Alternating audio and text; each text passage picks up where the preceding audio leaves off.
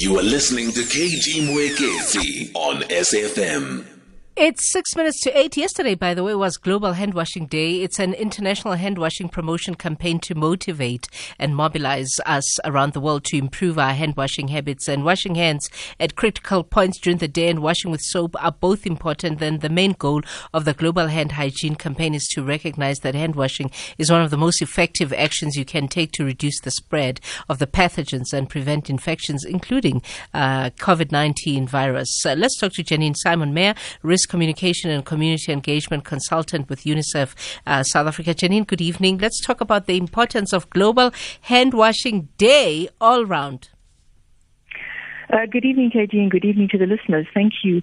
Yeah, it is a very significant day, and this year in particular, it has seen an almost unprecedented amount of interest to promote what needs to be a hand washing habits for life and effective hand hygiene.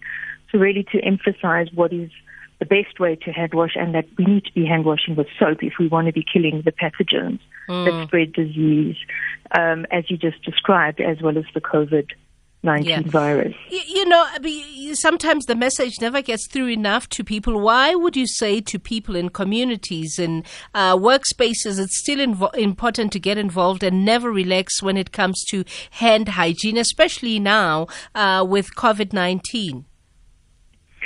Well, it's always important. It's important across our lives because there are key moments during the day, as you mentioned, where the risk of transmitting pathogens is extremely high. And those happen for, for our entire lifespan. It's, it's, you know, every time one goes to the toilet, one needs to wash one's hands afterwards before one eats um, after one changes a baby's nappy. You know, those are standard times that happen throughout life, and the, the risk of transferring pathogens hasn't d- diminished.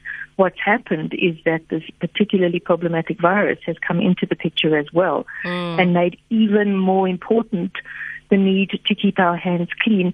And in addition, in addition to those kinds of key moments, we have moments now where touching surfaces that many other people might have touched, um, taking off our masks, when we've sneezed and covered our noses um, or mouths with our hands, all of those run the additional risk of transmitting the coronavirus. Mm, so, mm. so this kind of habit is, is both something that we need for our lives and particularly in addition because of corona. Would you say, though, uh, Janine, that in South Africa the perception of level one has minimized, uh, you know, people's uh, uh sort of vigorousness uh, in terms of, of washing their hands? Uh, you know, the mere idea that, you know, level one gives a perception to people that, you know, we're not in danger. What would you say to re emphasize the importance uh, you know, uh, of, of, of, of, of being vigorous in the hand washing, even in level one? Mm, I think you're right. I think that's a point that's been made by many, many people, and just observing what's happening, um, there is a general sense of relaxation. And what I would say is listen to the stories of people who've been directly affected by COVID. It has not disappeared. Um, it is still a very difficult and problematic and a fatal in many cases, um, in certain cases, uh, disease. And, and you can see from our daily reports that the infections haven't disappeared. We still have new infections every single day. And we need to be tracking those exceptionally carefully. So it's very easy to think level one means it's gone away. It hasn't at all. It means level one, we have to function as a country, but we, our alert levels need to stay very high. And, and that is difficult. There's no question about it. Mm-hmm. Well, the, as we round off, then, you know, uh, students have gone back. The majority of students are back at school. How do we mm. teach students to take responsibility and, and, and, and play their part in this campaign? Mm. Yeah, thanks for that. I mean, I think two important things are happening. The one is that students at a very young age, the the kind of foundation phases and the early grades, there is a national school hygiene and um, sanitation program that uh, um, Lifebuoy has been involved in for several years now with DBE, and that's reached about 3 million grade uh, grade ones. But that's being expanded now across all schools, 23,000 schools in the country and about 12 million learners. And it means daily hygiene messages and also lessons. So, in other words, embedding hygiene education within the school system is one.